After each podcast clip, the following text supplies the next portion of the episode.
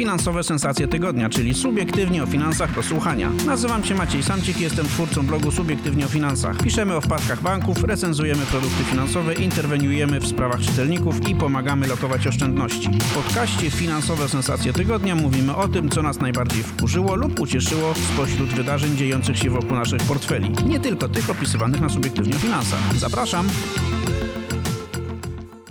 Dzień dobry, dzień dobry, witam Was w kolejnym podcaście Finansowe Sensacje Tygodnia. Dzisiaj witamy Was w składzie 4M, czyli Maciek Danielewicz, Maciek Jaszczuk, Maciek Bednarek i Maciek Samcik. I mamy bardzo dużo tematów. Będziemy oczywiście mieli parę spostrzeżeń powyborczych, ale nie tylko. O czym dzisiaj? Dziura Morawieckiego jest czy jej nie ma? Czy nowa władza zażegna kryzys na rynku nieruchomości? Co z podatkiem Belki? Chodzisz z szefem na papierosa? Awansujesz. Zaczynamy od dziury Morawieckiego i od tego, w jakiej kondycji jest państwowy budżet. Część przedstawicieli opozycji już straszy, że jest w stanie opłakanym, co pewnie nie jest do końca prawdą. E, no bo jednak powiedzmy sobie szczerze, czasy są inne niż jeszcze 8 czy 12 lat temu. Dzisiaj jest dużo większa tolerancja do drukowania pieniędzy, jest dużo większa tolerancja do zadłużania się, no i też jesteśmy znacznie bogatszym krajem. Tak jak kiedyś e, deficyt budżetu w wysokości 30-40 miliardów złotych był no, bardzo dużym deficytem, tak Pamiętacie dzisiaj... y, dziurę Bałca? No To właśnie. była to a pierwsza, 100, to było, mi- 100 miliardów. to było 100 miliardów, na początku było 50 i to był szok, tak, potem ona trochę rosła. No właśnie, a 30-40 to było coś, co się dość Ale okazało się, że ta dziura Bałca była w pewnym tylko momencie, a potem już po kilku miesiącach jakby tej dziury... No właśnie, nie ale dziura Morawieckiego to w sumie jest, no powiedzmy, że, że ta planowana na ten rok, planowany deficyt budżetowy, który może trudno nazwać dziurą, no bo jest pod kontrolą, no to jest 90 miliardów złotych.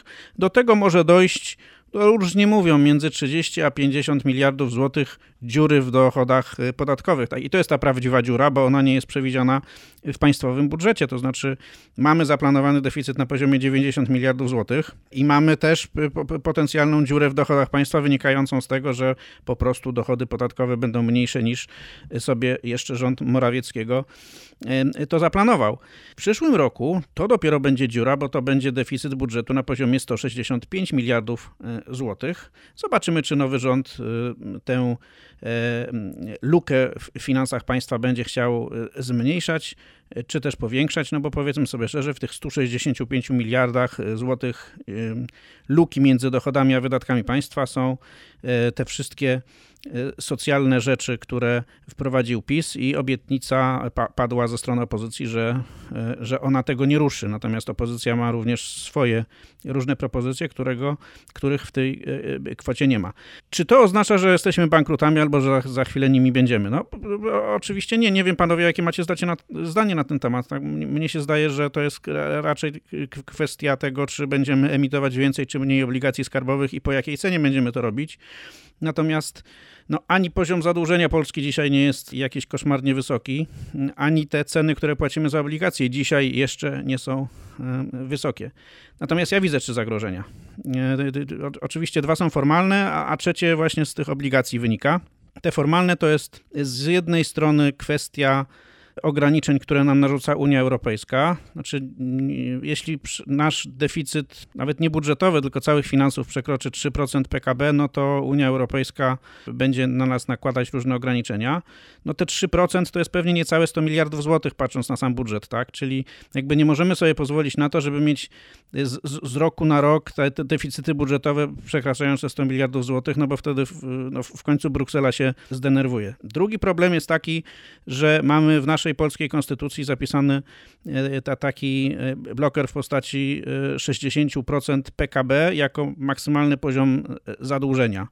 E, 60% PKB wynoszącego dzisiaj ponad 3 biliony złotych, no to pewnie będzie mniej więcej 2 biliony. No, biorąc pod uwagę, że to jest inaczej liczone na rzecz, na, na potrzeby Unii Europejskiej, inaczej liczone na rzecz y, tych naszych wewnętrznych rozrachunków, to my się już dość y, mocno możemy w przyszłym roku zbliżyć do, tego, do tej granicy, ale jeszcze jej pewnie nie przekroczymy. Natomiast no, tutaj też trzeba będzie uważać, to znaczy nie możemy się zadłużać na tyle szybko, żeby no te 60% PKB przekroczyć. I trzeci bloker, już mniej formalny, bardziej rynkowy, no to jest taki, że nie możemy za bardzo zwiększać kosztów obsługi zadłużenia. Jeśli mamy, będziemy mieli w przyszłym roku 2 biliony złotych długu i będziemy, koszty obsługi zadłużenia mogą sięgnąć 100 miliardów złotych, to te 100 miliardów złotych to jest mniej więcej jedna siódma wszystkich dochodów e, państwa. No i oczywiście za 100 miliardów złotych można uszczęśliwić bardzo dużo ludzi, można poprawić bardzo wiele usług publicznych i dużo lepiej jest było wydawać te pieniądze na inwestycje niż na spłacanie obligacji, właściwie odsetek od obligacji. E, I właściwie te trzy rzeczy, czyli to, co nam Unia Europejska zabrania na poziomie deficytu y, budżetu, to, co nam y, polska konstytucja zabrania na poziomie zadłużenia, czy poziomu zadłużenia, no i to, co nam rynek powie na temat tego, ile mamy płacić za obligacje. No te trzy rzeczy nas blokują. I dopóki się tutaj nic złego nie stanie, no to bankrutami nie będziemy. A nie stanie się w sytuacji, w której będzie nam rosła gospodarka i to PKB będzie coraz wyższe.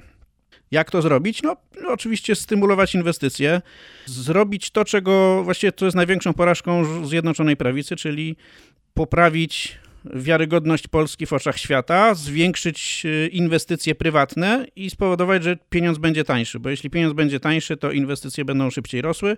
Jak będą szybciej rosły inwestycje, to będzie nam szybciej rosło PKB. Jak będzie szybciej nam rosło PKB, to będziemy mieli większe zdolności zadłużania się i większe zdolności e, pożyczania pieniędzy e, także za granicą. Także dziura Morawieckiego oczywiście jest, natomiast to wcale nie oznacza, że jesteśmy bankrutami i nawet jeszcze nie oznacza, że nam to bardzo mocno grozi. Panowie, czy macie coś do dodania, czy możemy biegać dalej? Ja może tylko dodam, że żeby zawsze pamiętać o tym, że te nominalne kwoty długu czy deficytu. Je trzeba też odnosić do, właśnie do poziomu PKB, no, bo to tak jakby zapytać kogoś, e, czy jak płacę 3000 zł raty za mieszkanie, za kredyt mieszkaniowy, to jest dużo czy mało? No jak zarabiasz 10 tysięcy miesięcznie, to jest mało, jak zarabiasz 4 tysiące miesięcznie, to jest dużo. No i tak samo jest tutaj. E, jeżeli w tej chwili płacimy za dług, nie wiem, 5-6% rocznie za obligacje e, skarbowe, tyle rząd musi płacić, a mamy 8% inflacji, e, a nominalny PKB, czyli bo ten, który, o którym wszyscy słyszymy, ten wzrost PKB, to jest, to jest wzrost realny, czyli skorygowano inflację. Natomiast nominalny wzrost PKB, dzięki tej wysokiej inflacji, mamy dużo, dużo wyższy, tak? czyli, czy nawet przy czymś, co byśmy nazwali stagnacją, czyli o, gospodarka nie rośnie. Nie rośnie realnie. Natomiast nominalnie PKB wzrasta, dlatego że jeżeli... Ceny wszystkiego, co jest produkowane, tak, idą w górę. Tak, a do tego poziomu odnosimy te, te wskaźniki deficytu i długu. Więc y, owszem, jednym rozwiązaniem na y, poprawianie stanu finansów publicznych i ogólnej jakości gospodarki jest inwestycje i tak dalej, ten taki długi, żmudny proces.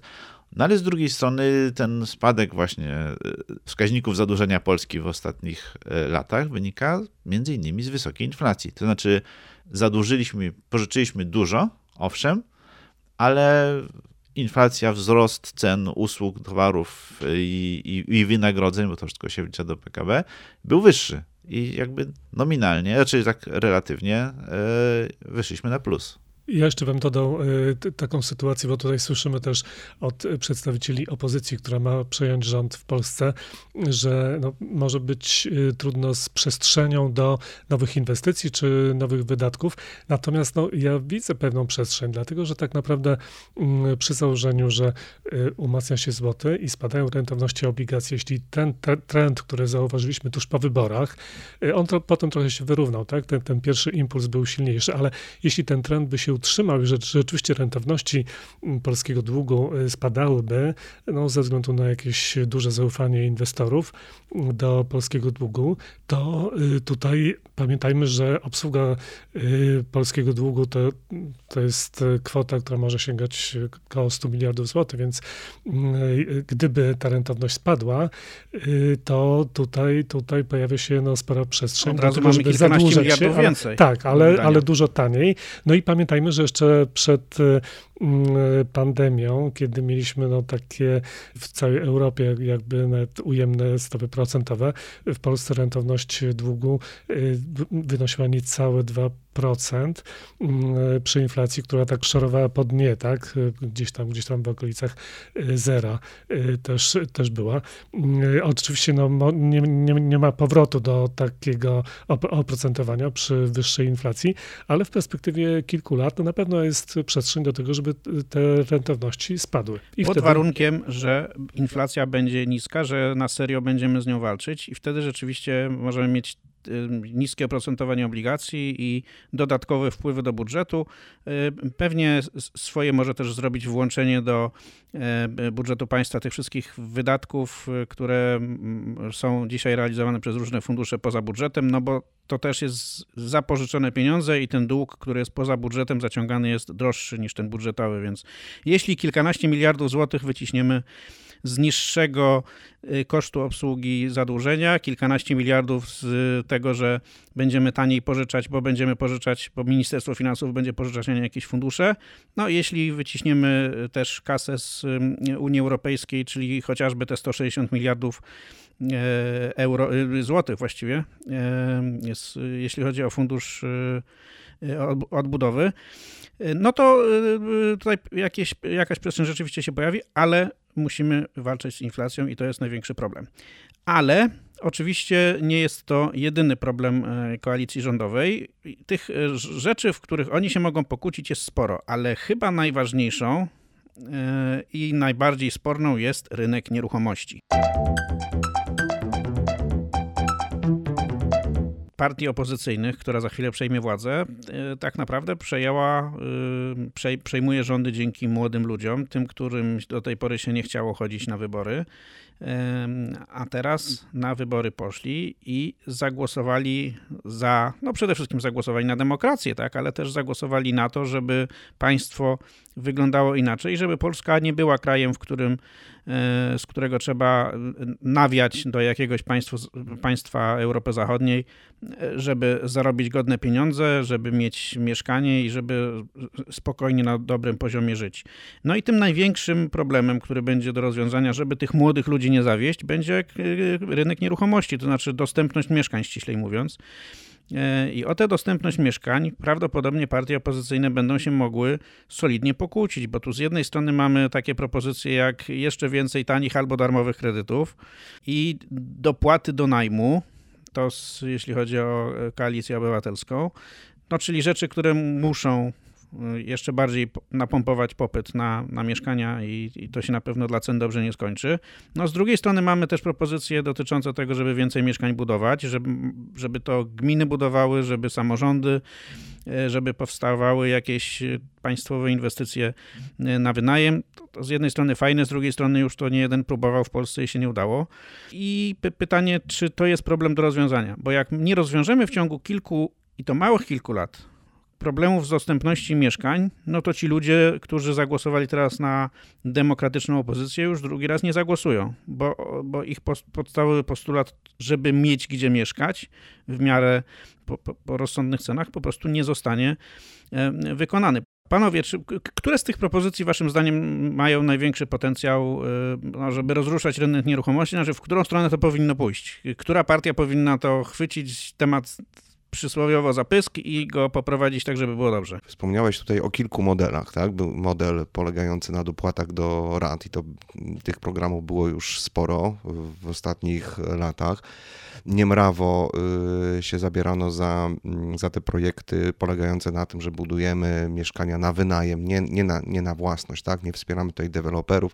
Był program realizowany przez SPIS, który nie wypalił, polegający na tym, że spółki Skarbu Państwa przekazują grunty dzięki temu i, i sprzedają to deweloperom. Te programy są albo właśnie wspierające deweloperów i banki, tańszy kredyt, albo właśnie y, budowa tych y, mieszkań na wynajem. Ten pierwszy, jak widać, on się sprawdza, bo jest y, najprostszy, tak? Czyli dać jakieś zwolnienie, dać ulgę, dać jakieś wakacje od rad, wspierać deweloperów. To jest program najprostszy, ale jak widać, on się, on, on nie załapał. On w różnych odsłonach na przestrzeni ostatnich lat no, no, no nie, nie daje tych, tych pożądanych efektów. To znaczy, nie daje, a może właśnie daje, no bo...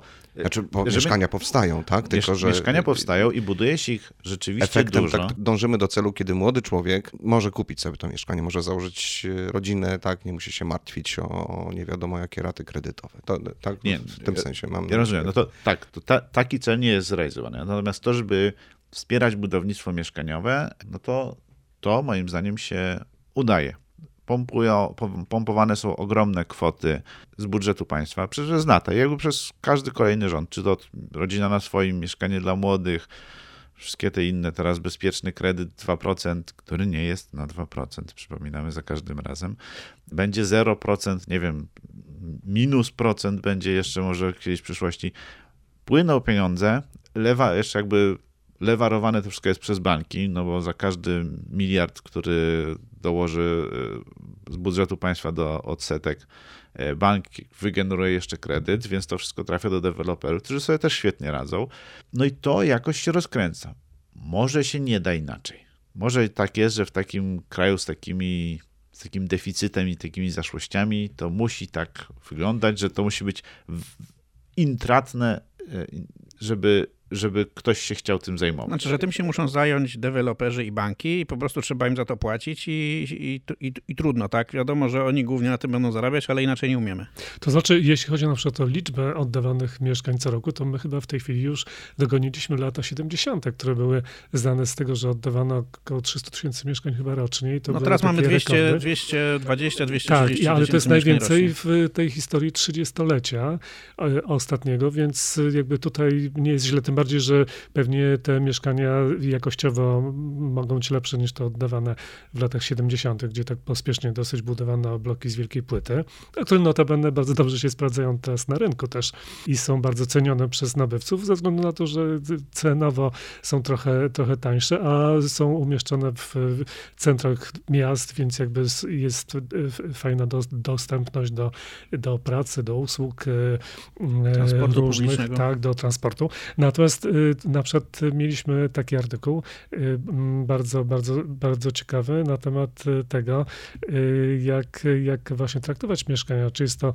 produkt rynkowy, czy jest to dobro, które, które, które się w pewnym sensie, jakby w cudzysłowie, należy tak, mieszkańcom. No bo są kraje, w których, tak jak na przykład podawany jest często przykład Austrii i Wiednia, Wiednia, w którym rozwiązano problem mieszkań, jakby budując mieszkania i oferując mieszkania mieszkańcom mm, za umiarkowane ceny, nie na rynku, tak, jakby, jakby windując y, ceny, ceny i powodując, że y, mieszkania są mało dostępne, tylko właśnie oferując je tym, którzy potrzebują. To trochę tak brzmi socjalistycznie, ale y, wydaje mi się, że no, gospodarka rynkowa swoją drogą, deweloperzy zawsze będą istnieć, tak, bo to są często mieszkania jakby trochę lepszej jakości i, i o, o, o trochę innym standardzie, ale no, ja tu widzę drogę taką, że jednak i państwo, i samorządy, przecież samorządy obracają miliardami y, złotych, tak? Te budżety są ogromne. Ja rozumiem potrzeby inwestycyjne w postaci ob obwodnic, tak? Kanalizacji, systemów ogrzewania i tak dalej. Natomiast no, y, no myślę, że, że już najwyższy czas, żeby, żeby powstawało więcej mieszkań w sposób mniej no, rynkowy. No, samorządy się tym nie chciały wręcz zająć w ostatnich latach, bo po pierwsze nie za bardzo miały na to pieniądze, po, po drugie były dość mocno ciśnięte przez władzę centralną. E, no i, i właściwie walczyły o przeżycie i o to, żeby za, mieszkańcom zapewnić takie podstawowe usługi, takie infrastrukturę taką drogową i transport publiczny. E, myślę, że jeśli by dostały więcej pieniędzy, to, to kto wie. Znaczy ja się trochę nie zgadzam z taką hipotezą, że inaczej się nie da. Ty masz, Maćku Danielewiczu, rację, że tutaj jakby zostawiając ten system tak, jak jest, dostawiając do niego drugą nogę, pewnie możemy coś osiągnąć i ta, ta druga noga moim zdaniem powinna mieć trzy trzy palce. palce, tak, albo trzy, trzy niby nóżki. E, I, i, I tu z jednej strony rzeczywiście jest kwestia tego, żeby było jak najwięcej gruntów dostępnych, e, Grunty żeby w te grunty są były dostępne przez samorządy. Tak, przez samorządy udostępniane, żeby były sprzedawane i żebyśmy, żeby na tych gruntach się jak najwięcej budowało, no bo dzisiaj to, to na co najbardziej narzekają deweloperzy, to, są koszmarnie drogie grunty i jest ich bardzo mało. Jeśli już coś deweloper może kupić, no, no to bardzo daleko za miastem, w związku z czym tam oczywiście zbuduje osiedle, no ale potem ludzie mają mają problem, bo nie są w stanie dojechać. W związku z tym samorząd musi wydawać duże pieniądze, żeby tam doprowadzić infrastrukturę drogową, kolejową czy jakąkolwiek inną. Jeden z programów y, mieszkaniowych PiSu właśnie poległ na tym, że y, spółki Skarbu Państwa przekazywały grunty, ale bardzo nieatrakcyjne. Nie no tak, na, przykład, tych, tych na przykład pamiętam, że był pomysł, żeby PKP y, przekazał no część no, gruntów. PKP, innymi, tak, PKP ma w środku miast bardzo no, ogromne widać w Warszawie, tak? co jest całe państwo kolejowe jakby mm, w środku miasta i to są często niewykorzystywane tereny. No to jest jedna niby nóżka, tak? Mam nadzieję, że nie niby. Natomiast y, no, drugą byłoby uruchomienie pieniędzy, które trzymamy w bankach. W bankach mamy ponad 1 bilion złotych oszczędności. Te oszczędności nie pracują, ponieważ banki nie przetwarzają tego na kredyty, bo popyt na kredyty jest stosunkowo niewielki. E, w związku z czym te pieniądze się de facto marnują. Tak? Gdyby sporządzić jakiś instrument finansowy, który by pozwolił finansować budowanie mieszkań y, ludziom, którzy mają w Polsce oszczędności, po prostu ci, którzy mają oszczędności, finansowaliby budowę mieszkań dla tych, którzy i, tych oszczędności nie mają, więc chcieliby te mieszkania wynajmować, no to też tych mieszkań byłoby y, znacznie więcej. No i trzecia rzecz, która mi się dość y, y, rysuje jako taka trzecia nóżka właściwie, by nie powiedzieć trzecia dróżka, to jest zrobienie nieco takiego fermentu na rynku spekulacji mieszkań, to znaczy mieszkaniami, to znaczy no, chyba jednak nie obędzie się bez jakichś takich przyruchów, które by spowodowały, że e, inwestowanie w mieszkania w celach spekulacyjnych będzie się mniej opłacać. Tak? Znaczy trzeba zdjąć z nieruchomości e, te, to taka, tę funkcję, że, że, to jest najlepsza, najlepszy sposób tezauryzacji, e, czyli przechowywania oszczędności, no bo jeśli tak będzie, to po prostu zawsze ten popyt spekulacyjny będzie pompował ceny. No teraz chyba 70 czy 80% mieszkań jest kupowanych za gotówkę. To znaczy, że w celach y, no, lokacyjnych. Y, więc no, to, to oczywiście jest duży problem, bo, bo, bo, bo, ci, którzy lokują w nieruchomości, czy to na wynajem, czy po prostu, żeby je mieć, no pewnie chcieliby mieć taką możliwość nadal. Natomiast pytanie, czy to jednak czy tutaj nie trzeba z tym coś zrobić? Te 70%, e, to, to tylko dopowiem, e, to są dane za zeszły rok, e, kiedy jakby produkcja kredytów, udzielanie kredytów zamarło praktycznie. Teraz mniej. Tak. Jakby, więc jakby no tak, bo jest 50 tysięcy wniosków o ten tak. kredyt, bezpieczny kredyt 2%. Nie? No, ale w zeszłym roku, kiedy ta stopy gwałtownie wzrosły, jakby był taki moment, że tam mieliśmy spadki w, w udzielaniu kredytów o 70%, więc jakby ten rynek kredytów hipotecznych zamarł, zamarł, zamarł i zamarzł. E, więc Dobrze, że nie zmarł. Nie zmarł, nie zmarł całkiem, jakoś odżywa. E, no i wtedy zostali na rynku rzeczywiście tylko ci z gotówką. No i, i dlatego stąd wynika ta, ta 70%. E, są właśnie teraz świeże dane GUS-u, który podał, że na koniec września w budowie w Polsce było 810 tysięcy mieszkań.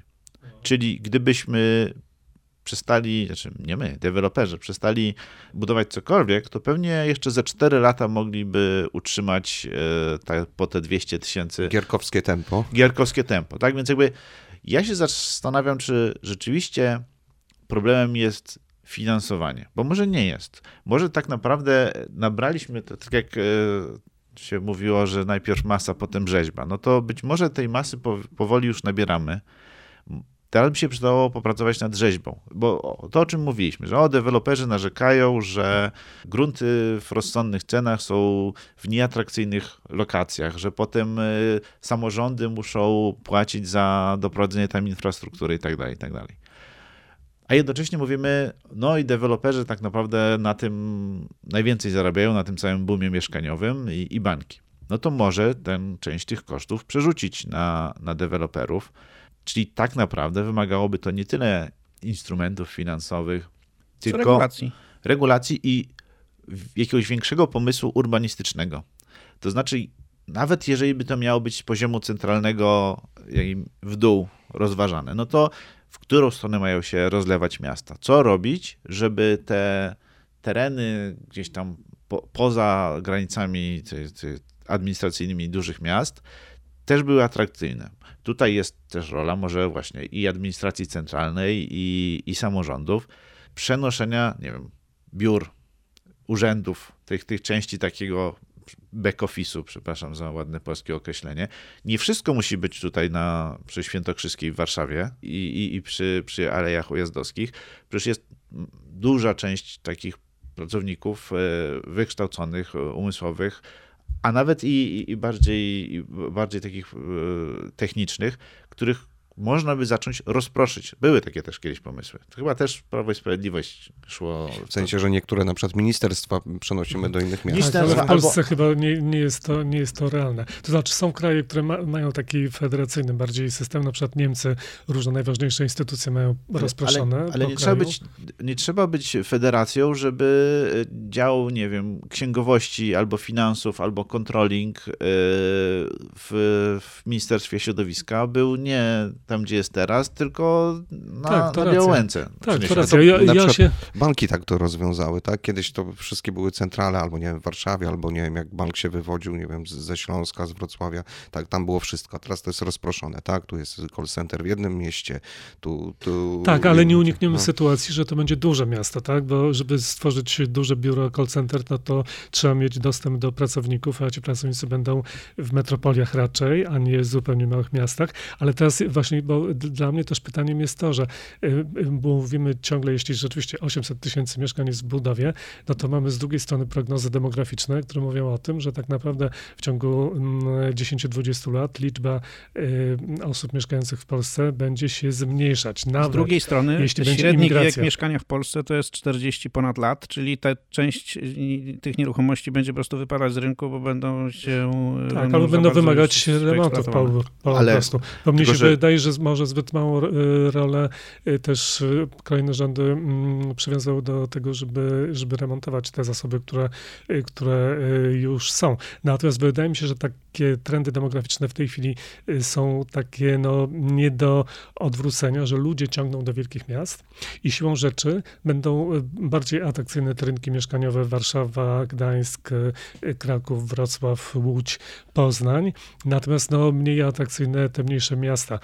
I na, nawet jeśli będziemy się starali budować mieszkania gdzieś pod Lublinem, no to pytanie, kto zamieszka w nich, dlatego że z, z takiej działalności indywidualnej, mieszkaniowej czy, czy mm, budowy domów, wiadomo, że na przykład y, są regiony w Polsce, gdzie po prostu jest, są zasoby mieszkaniowe, są domy, są mieszkania, w których nikt nie mieszka, bo ludzie po prostu przenoszą się do wielkich miast. No, znaczy jedna rzecz, trendy demograficzne rzeczywiście są takie, i to nie tylko w Polsce, że widzimy e, koncentrację w tych dużych ośrodkach, jakby i ja tego nie kwestionuję, natomiast od tego jest polityka publiczna, żeby tymi, tymi zmianami zarządzać, bo jeżeli nie da się tego zatrzymać, tak, ludzie będą ciągnęli do dużych miast. Też zresztą opisywałeś w naszym siostrzanym portalu homodigital.pl o tym, że nawet w kwestii takich technologii zupełnie wirtualnych, czy nie wiem, sztucznej inteligencji teraz, to też się wszystko koncentruje bardzo geograficznie w kilku, kilku ośrodkach w Stanach Zjednoczonych, cała ta myśl z tym związana.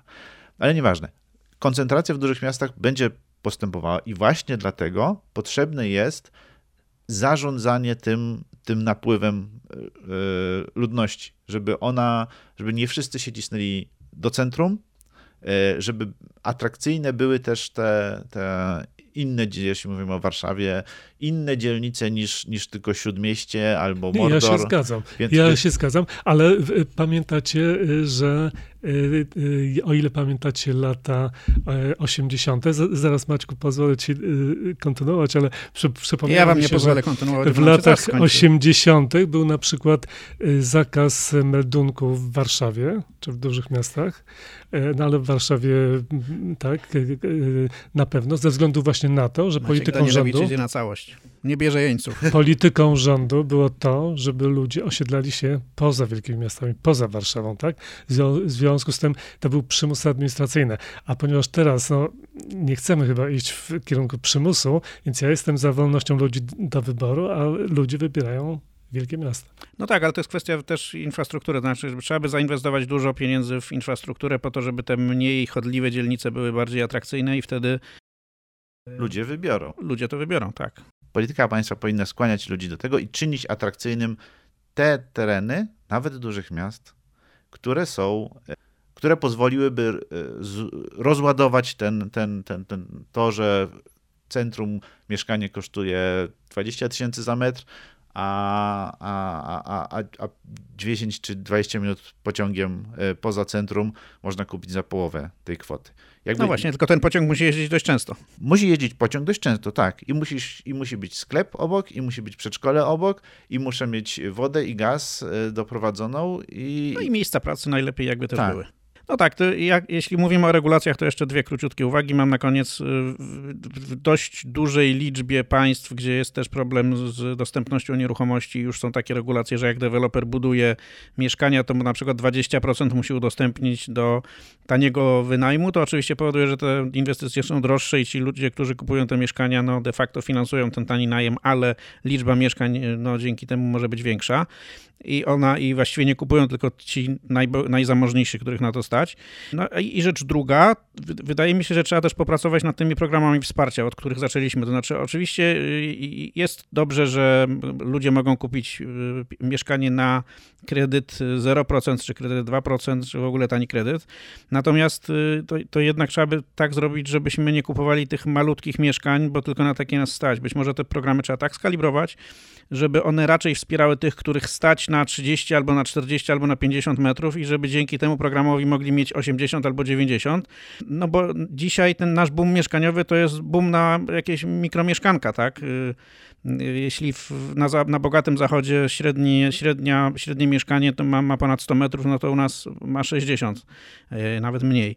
Więc y, to, to, to, są rzeczy, nad którymi też trzeba popracować. No jak widzicie, pomysłów mamy sporo. Na razie nikt nie dzwonił do nas z rządu, żeby nas wziąć na ministerstw, do, do Ministerstwa Budownictwa. Zresztą rządu jeszcze nie ma, więc to pewnie dlatego. Natomiast myślę, że, że to jest taki, taka część gospodarki, w której właściwie wszystkie pomysły się zmieszczą. Jakby wszystkiego po trochu realizować, to naprawdę może być lepiej. A my biegniemy dalej. To, co nas bardzo interesuje tutaj w, subiektywnie o finansach, to co będzie dalej z podatkiem Belki pod y, y, rządami partii dotychczas opozycyjnych. No, oczywiście piszemy w bardzo dużej części dla oszczędzających, do, radzimy posiadaczom kapitału, co mają z tymi pieniędzmi zrobić, więc oczywiście kwestia opodatkowania dochodów z tego kapitału też jest nam bliska. No i pomysły są takie, żeby ten podatek belki może nie zlikwidować po całości, ale żeby do jakiejś kwoty był, y, było zwolnienie z tego podatku. To znaczy, że pieniądze, które zarobimy na odsetkach, że one no, nie byłyby w ogóle opodatkowane, a, a nie tak jak dzisiaj no, trzeba oddawać 19%. Czy to waszym zdaniem jest dobry pomysł i czy to trzeba zrobić po całości, czy, yy, czy dla jakiejś grupy ludzi, z jakimś limitem, czy, czy może w ogóle tego nie robić? Mamy w pewnym sensie jakiś konkret na stole, tak? czyli Koalicja Obywatelska w tych swoich stu konkretach e, zgłosiła taki postulat e, modyfikacji tego podatku, czyli zyski do 100 tysięcy złotych, tak, poprawcie mnie, e, byłyby zwolnione z tego podatku, pod warunkiem, że to, byłaby, że to byłby zysk z inwestycji, czyli na przykład z lokaty, czy z inwestycji na giełdzie, powyżej roku. Więc... Czyli trzeba by te pieniądze trzymać w jakimś konkretnym instrumencie finansowym hmm. ponad rok, żeby się załapać na tę ulgę przy likwidowaniu tej inwestycji. Tak, ja uważam, że możemy tutaj dyskutować, no bo można byłoby ten podatek całkowicie znieść ale rząd ma, czy budżet państwa ma z tego podatku w zeszłym roku bodajże niecałe chyba 6 miliardów złotych, więc to już jest jakiś e, konkretny pieniądz, ale też nie jakiś taki duży, jakoś bardzo zauważalny. Dlatego uważam, że dobrym pomysłem przy dyskutowaniu w ogóle o tym podatku, no jest ta, ta cezura, ten, ten czas inwestycji, tak? No bo możemy go zlikwidować i co? I, i nie, nie, nie osiągniemy stosunkowo niskim kosztem żadnych e, żadnych celów, żadnych efektów y, ciekawych, a tak naprawdę powinno nam zależeć na tym rządowi, żebyśmy oszczędzali długoterminowo, czy to na giełdzie, czy inwestowali w lokaty, oszczędzali, nie wydawali tych pieniędzy, tak? Więc to byłaby jakaś zachęta i coś można, było, można byłoby zmienić te, te, te, to myślenie, te, te, te strukturę oszczędności, tak, żeby z tych krótkoterminowych na przykład depozytów przenosić się na te, na te wyższe. Dzisiaj jest taki trend, obserwuję powolutku rynku rosną te, te, te coraz więcej na przykład depozytów zakładamy długoterminowych, ale to jest nadal mniej więcej 1% wszystkiego, co w danym miesiącu zakładamy. I to też bardziej wynika z bieżącej sytuacji, czyli z tego, że no być może y, jesteśmy w trendzie spadku stóp procentowych, pogarszania się y, ofert y, bankowych, no i część osób zgodnie z też naszymi namowami inwestuje właśnie na dłużej, bo chce sobie po prostu ten, ten, ten wyższy procent na, na 2-3 lata zamrozić. No pytanie, czy to rzeczywiście, bo to z jednej strony jest taki trend, który nam daje możliwość no, może zmniejszenia konsumpcji i pójścia bardziej w inwestycje, Czyli byłby zgodny z tym, co rząd powinien robić, żeby nam się gospodarka szybko czy szybciej rozwijała. No natomiast pytanie, czy to znowu nie byłoby takie stymulowanie e, e, zawartości kieszeni e, posiadacza oszczędności, czyli ludzi relatywnie zamożniejszych. Chciałem tylko jedną rzecz. Wydaje mi się, że z tego, jak został sformułowany ten postulat, ten konkret, to jest od inwestycji do 100 tysięcy złotych. Czyli nie zysk. Nie zysku, bo 100 tysięcy złotych zysku...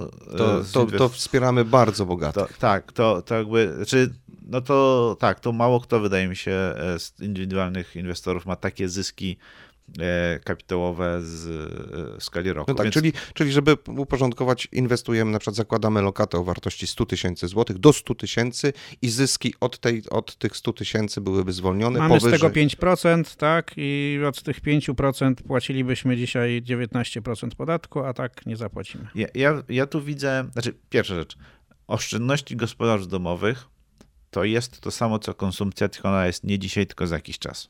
Bo to jest jakby definicja oszczędności. To jakbyś chciał y, zdjąć to, to musiałbyś te pieniądze po prostu wyjąć i spalić.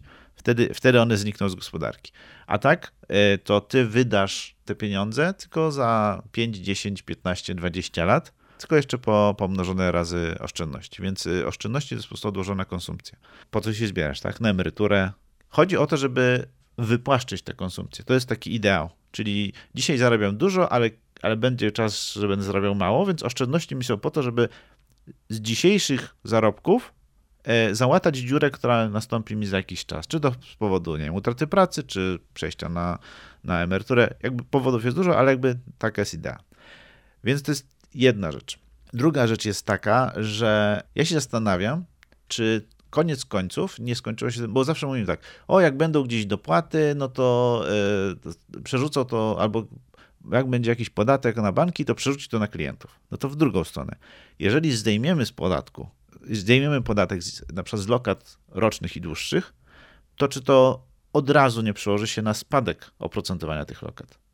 No bo bank będzie mógł powiedzieć, nie będzie musiał już oferować 8%, Załóżmy, no nikt teraz nie oferuje 8%, ale załóżmy. Rozumiem, bo... oprocentowanie nominalne spadnie y, o tak tę jest. część tak. Y, podatku. No, no jest takie no, tak ryzyko. jak ceny ale... mieszkań rosną o wartość tego, co można zaoszczędzić dzięki niższym, niższym ratom. Więc jakby koniec końców zarobią na tym banki znowu, bo to one będą płaciły niższe odsetki. My dostaniemy do kieszeni tyle samo, czyli tak naprawdę budżet dozna uszczerbku, banki zapłacą niższe odsetki, na przykład. Druga rzecz jest taka, inwestycje gospodarstw domowych rzadko przekładają się na inwestycje te, o które nam rzeczywiście chodzi, czyli w budowanie, tworzenie nowych miejsc pracy itd., tak itd. Tak Bo lokowanie pieniędzy w banku albo kupowanie akcji na giełdzie nawet, to nie jest dokładanie nowych pieniędzy do procesów inwestycyjnych. I teraz wracamy do naszego pierwszego tematu, czyli dziury e, Morawieckiego, której jest albo nie ma, to zależnie od, od, od, od tego, po której stronie stoimy, ale budżet państwa potrzebuje pieniędzy. Czy to przy tej, czy przy innej władzy. No i jeżeli mamy komuś ten podatek, z kogoś ten podatek zdjąć, na przykład to nie są jakieś wielkie pieniądze w skali budżetu. Kilka miliardów złotych i to raczej małe kilka. Tak, więc dla budżetu to, to nie są duże pieniądze. No to pytanie jest, czy jeżeli mamy te pieniądze, to, to, to to jest najlepsze miejsce, żeby szukać e, albo cięć, jeśli chodzi o, o wpływy, albo czy nie da się ich jakoś mądrzej wydać. Z drugiej strony to jest e, sposób na to, żeby zrobić niewielkim kosztem, zrealizować ileś tam takich mniejszych obietnic. No bo wiadomo, że podwyższenie kwoty wolnej od podatku to jest duża operacja. Najwcześniej, jeśli w ogóle, to zobaczymy taki ruch w 2025 roku. No, naród żąda, żeby już w środę albo w czwartek obietnice były zrealizowane. W związku z czym być może no, y, stosunkowo niewielkim kosztem można zrealizować dość szybko, nie wiem, 5, 6, 7 takich obietnic, które by, no, może nie są a, a, a, bardzo efektywne dla gospodarki, tak jak tutaj mówicie, ale z drugiej strony parę osób się w kraju ucieszy i powie, kurczę, rzeczywiście przejęli władzę już coś robią, no fajnie. A może tak naprawdę może by to się dało rozwiązać, wracając do twojego, Maćku, Samciku, y, postulatu, czyli uproszczenia czy też ujednolicenia podatków. Jakby ja nie rozumiem, czemu by się nie dało tych, gdyby te dochody kapitałowe sumować z innymi dochodami uzyskiwanymi, no to wtedy sprawa się sama rozwiązuje.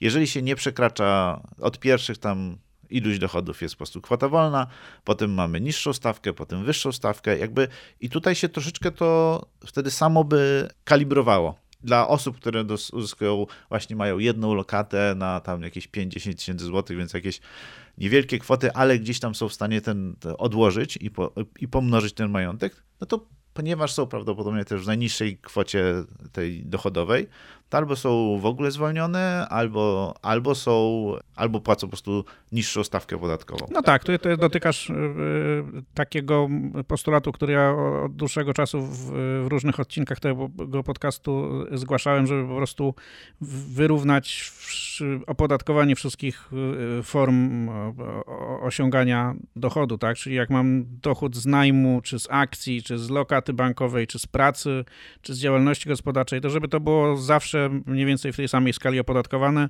no w jakimś tam obszarze dochodów, tak? Czyli, że to do, do 100 tysięcy złotych e, jest inna stawka, do pół miliona jest inna, a powyżej miliona na przykład jeszcze inna. No ale tu już mówimy o takiej y, ogromnej rewolucji w podatkach, której na pewno nie da się zrobić, w, myślę, że nawet w 2025 będzie, będzie trudno, ale rzeczywiście, jeśli by koalicja partii opozycyjnych dzisiaj, demokratycznych, dowiozła tego typu projekt, no to może to im dać władzę na naprawdę e, długi czas. No, trzymamy kciuki.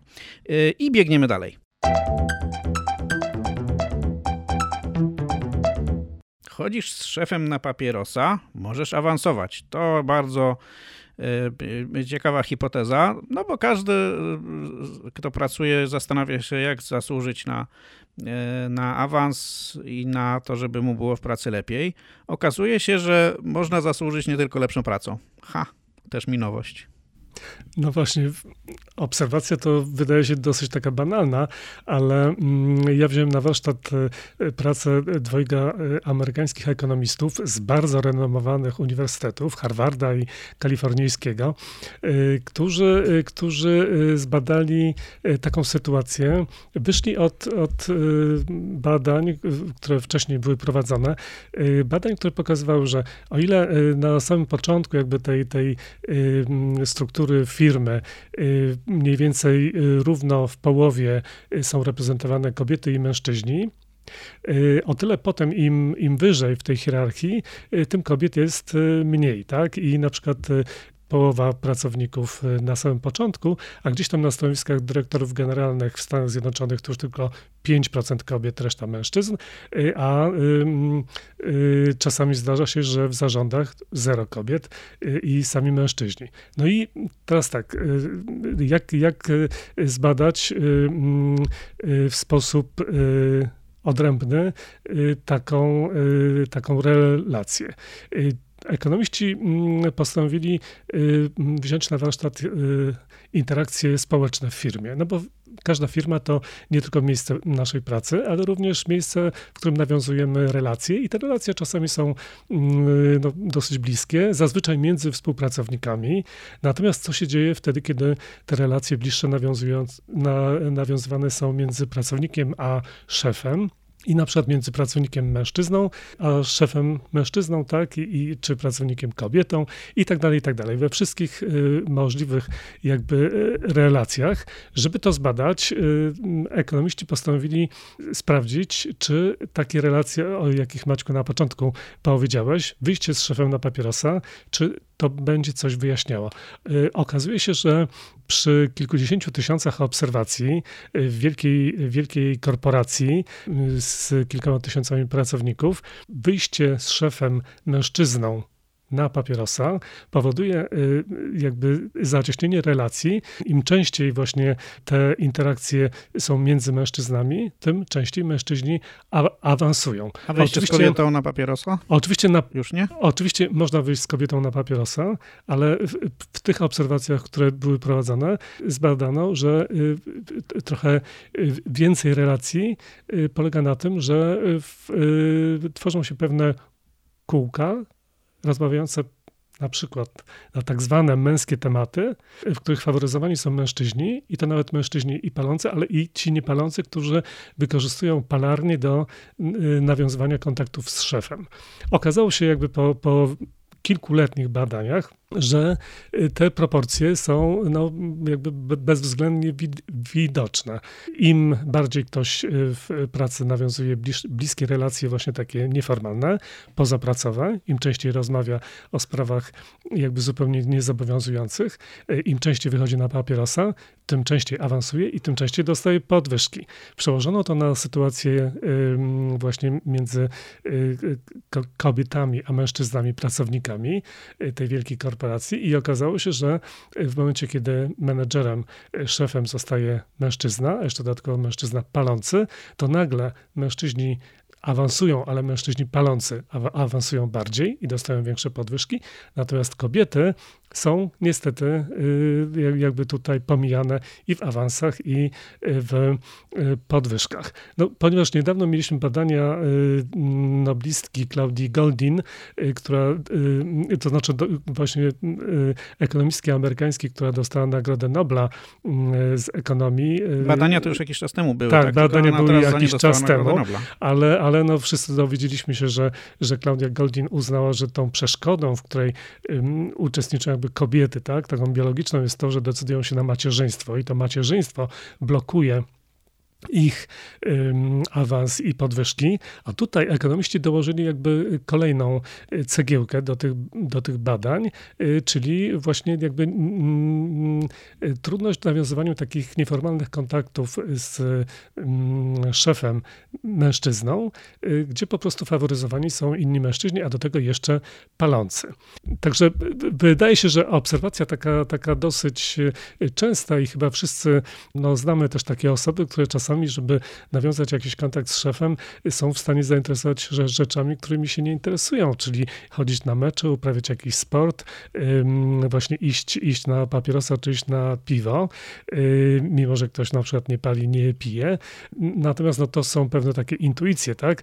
A okazało się, że te intuicje zostały poparte badaniami i y, y, ciekawe jest to, w ogóle tytuł tego badania to jest, zaczyna się od takiego stwierdzenia klub old boy przebojów.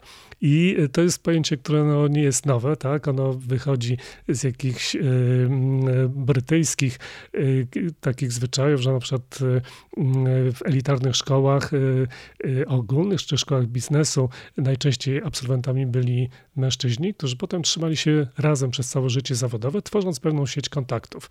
No i tutaj właśnie ta sieć kontaktów no jest bardzo istotna. Im więcej właśnie tej sieci kontaktów takich pozapracowych, jakby tych, tych nieformalnych rozmów, gawęd, y, palenia papierosów, czy wyjścia nawet po pracy y, na piwo, tym te awanse i podwyżki y, są, są częstsze. Maćku, Maćku, Maćku, bo to zaraz będziemy tutaj posądzeni o to, że promujemy używki, alkohol i y, właściwie wszystko co najgorsze i, i, mówimy ludziom, że jak będą to robić, to będą szybciej awansować. To nie, nie jest tak, właśnie pytanie, czy to jest właśnie przerażające, czy nie. No, na przykład, y, jeśli, jeśli ktoś z naszych słuchaczy kiedyś y, brał udział w, na przykład w takich studiach MBA, czy, czy w jakichś szkoleniach tego typu, to na przykład musi, musiał zapamiętać, że równie ważne, w połowie ważne jest to, czego się nauczymy na, w, na takich studiach MBA, a w połowie jest ważne to, kogo tam poznamy tak? I budowanie e, te, tej sieci znajomych, tego networkingu jest na przykład w biznesie no jedną z najważniejszych rzeczy. I tutaj jakby, jakby badacze to zauważyli, że ten, ten klub oldboyów to, to mm, jakby ma takie swoje negatywne przełożenie, e, no bo to nie jest jakby pochwała tego, tak? To jest, to jest, to jest jakby zdiagnozowanie, że przełożenie jest tak naprawdę negatywne. Budowanie... Promocja kumpli zamiast promocji tak. no, najlepszych pracowników. Budowanie sieci znajomości nie ma w tym nic złego, tak? No, opierają się na tym media społecznościowe. Y, portal y, karier zawodowych LinkedIn opiera się właśnie na budowaniu sieci kontaktów. Natomiast y, firmy powinny zadbać o to, żeby te drogi awansu były najbardziej merytoryczne, żeby opierały się na obiektywnych podstawach. I na przykład ci badacze proponują wyjście z tego klinczu, na przykład to, żeby awanse były nie decydowane przez jednego menedżera, który bezpośrednio związany z pracownikiem, tylko przez jakąś grupę, żeby były oparte na obiektywnych, obiektywnie wykonanych zadaniach i tych realizacji tych celów, które były postawione. Czyli kolektywizacja Także wydaje mi się, że, awansów. Tak, wydaje mi się, że to nie jest promocja jakby niczego złego. Jest to po prostu y, y, takie trochę wołanie o to, żeby y, te y, y, drogi awansu były bardziej przejrzyste i obiektywne. Czyli jeżeli dobrze zrozumiałem, y, palacze nie muszą się bawić, że sztuczna inteligencja odbierze im pracę. No, ja tu mam trochę inne przemyślenie. Do listy postulatów dla partii, które wybrały, wygrały właśnie wybory, trzeba by dopisać taki, żeby szefami w dużych firmach były wyłącznie osoby niepalące, a w szczególności faceci niepalący.